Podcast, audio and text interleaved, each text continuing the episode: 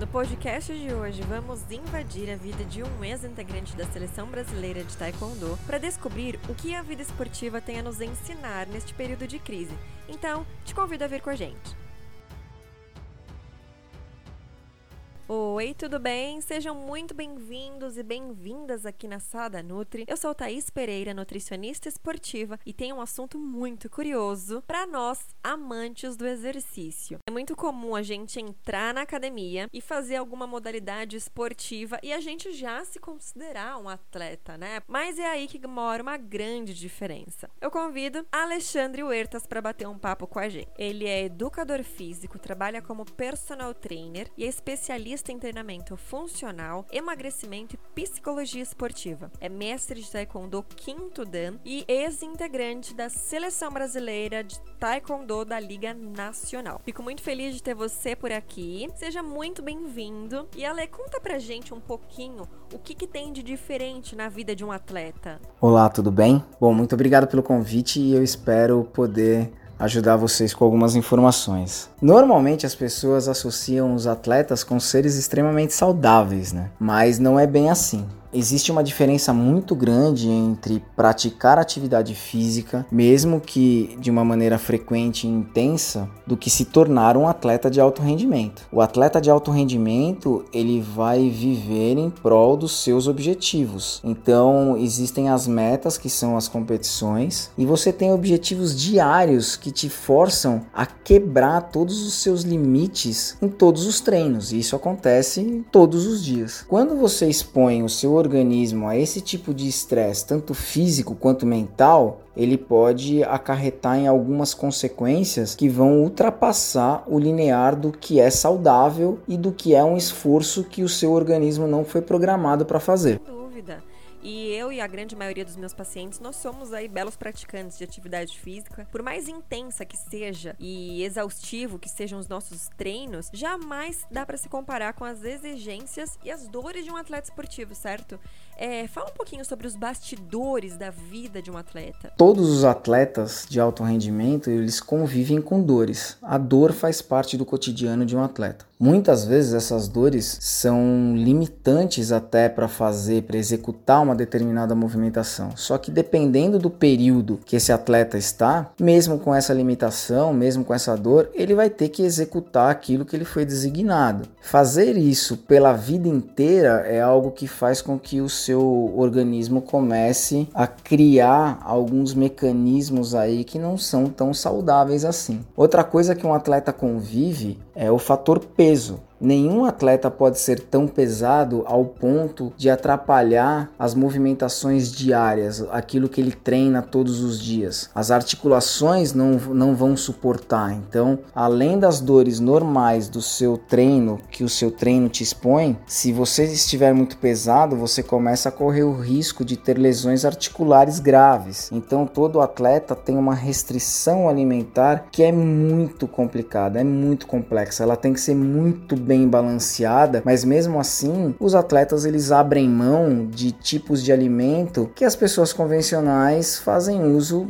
normalmente, e isso a longo prazo também vai causando alguns danos, principalmente quando um atleta se torna um ex-atleta. A vida de um atleta é extremamente curta, a carreira de um atleta é muito curta. Só que mesmo num período curto, ele estressa tanto o organismo dele, tanto física quanto mentalmente, que esse dano lá na frente pode ser muitas vezes irreversível se ele não tiver um acompanhamento nutricional, psicológico e médico muito presente. É bem importante isso que você disse sobre o suporte multidisciplinar, né? Que não é algo muito antigo. Recentemente é que se conheceu a importância da nutrição para melhorar o desempenho do atleta na prática esportiva. O primeiro estudo, ele foi realizado em 1924 e 1925, que foram com atletas corredores que participaram da Maratona de Boston. Esse estudo, ele demonstrou a importância, sim, da ingestão de carboidrato durante o exercício de longa duração. Agora, as pesquisas que colocaram a nutrição esportiva em destaque entre atleta, elas foram acontecer mais pro final dos anos 60. Agora compartilha um pouquinho com a gente na vida pós-atleta. O que você observa de maior consequência que essa pessoa tem que lidar na vida? Uma consequência muito presente que a gente consegue observar em ex-atletas é a obesidade. Isso acontece por conta da restrição alimentar ser tão intensa durante o período em que esse cara era ativo, que quando ele para, gera uma compulsão alimentar. Toda restrição gera compulsão. Para um atleta, isso vem com uma força, com uma intensidade muito grande. Por isso é muito comum nós observarmos ex-atletas, mesmo que um ano depois que ele parou com as suas atividades, ou 2 anos que ele parou com as suas atividades, aumentar o peso drasticamente. Lógico, isso não acontece com todos. Existem atletas que simplesmente deixam de ser atletas, mas continuam sendo pessoas extremamente ativas e que conseguem manter uma alimentação balanceada, muito saudável e muito tranquila. Mas isso não acontece com todos. A grande maioria dos atletas acaba se tornando obeso depois. Isso por conta das restrições. Então, mais uma vez, mostra que o esporte de alto rendimento não está ligado à saúde, porque ele te impõe objetivos muito altos e te restringe de maneiras muito intensas. O equilíbrio, achar o equilíbrio entre tudo isso é o maior desafio de um ex-atleta. Fazer com que o organismo entenda que agora ele vai passar para uma outra fase é algo muito complexo e muito difícil de se lidar para a maioria dos atletas, dos ex-atletas. Eu acredito que até por conta disso é que se vê uma atuação tão importante da psicologia do esporte, né? Nenhuma criança que começa a prática esportiva já projeta ou constrói esse essa fase, né? Pós-desligamento com as competições e com a parte esportiva. Então, é encontrar o equilíbrio realmente, eu acho que é um grande desafio para nós, né, praticantes de atividade física, quem dirá para um grande atleta. E a gente vê um atleta como uma pessoa de força, de vigor, de resistência, a gente não imagina que ele vai ter que lidar com esse lado sombrio, né, do esporte, esse lado negativo, digamos. É óbvio que não existe só o lado negativo em ser atleta. Se eu tivesse que escolher novamente qual seria a minha profissão, certamente eu escolheria ser atleta de novo. E falo isso com muita propriedade, porque ter sido atleta me preparou para minha vida particular, para minha vida pessoal, profissional, de uma maneira singular. Enquanto a gente conversa aqui, o mundo, né, a nossa volta, de uma forma nacional e internacional, ele está vivendo um grande caos mundial. E uma curiosidade minha agora, né, você vivenciar toda essa sua experiência e ter construído toda essa bagagem, você nota uma diferença entre um atleta e um não atleta numa situação como essa que estamos vivendo? A mente de um atleta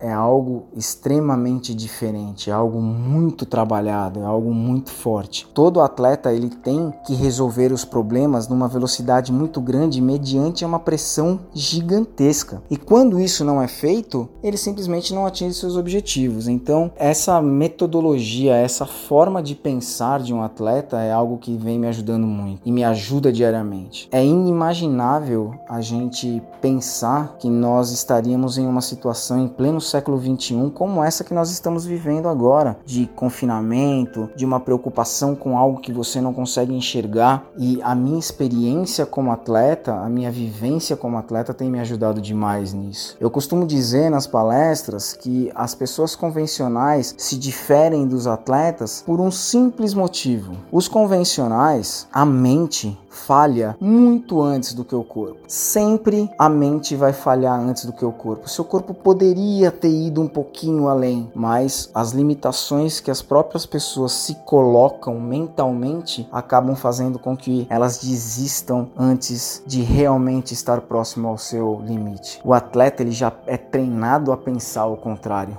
O corpo dele vai falhar muito antes do que a mente. Muito antes. O cara vai simplesmente desmaiar achando que ele consegue, que ele pode um pouquinho mais, que ele vai um pouquinho além. Então a mente de um atleta é muito mais preparada do que o seu corpo. E essa preparação mental em dias como o que nós estamos vivendo é um diferencial muito grande. Então neste momento o meu maior conselho é que as pessoas pensem como atletas. Você pode ir um pouco mais além do que normalmente você acha que poderia ir. Este momento é um momento onde a sua concentração, a sua positividade tem que estar num nível muito alto para você conseguir passar por tudo isso sem grandes danos futuros. Sensacional, Ale! Fica aí uma enorme lição pra gente. E mais do que fazer, né, simplesmente os treinos funcionais em casa, é momento de nos superarmos, de termos, como você disse, uma mente de atleta que é resistente, que ela é focada, disciplinada, existe muito domínio, né, sobre as emoções, sobre os pensamentos, e que esse momento de ficar em casa, de quarentena, eu acredito que seja o maior campo de treinamento que algumas pessoas vão passar para que possa exercer novas, né, habilidades e aprimorar outras, como o domínio próprio, a criatividade, a organização, planejamento, persistência e a capacidade de gerar resultados surpreendentes e ainda maiores do que se a gente tivesse outras condições mais favoráveis, né? E na hora que a gente puder voltar para nossa rotina, para nossa vida lá fora, eu tenho certeza que vamos estar muito mais capacitados, muito mais treinados para vencer qualquer dificuldade que possa surgir, porque a vida é feita de altos, baixos, de grandes desafios, é que formam os grandes homens e mulheres, né? Nossa, eu nem sei como te agradecer, muito obrigado pelo bate-papo de hoje. É isso aí. Espero que vocês tenham gostado e eu adorei muito essa conversa com todos vocês. Muito obrigado. Você será sempre muito bem-vindo aqui na Sala da Nutri. Gente, sigam ele aí no Instagram.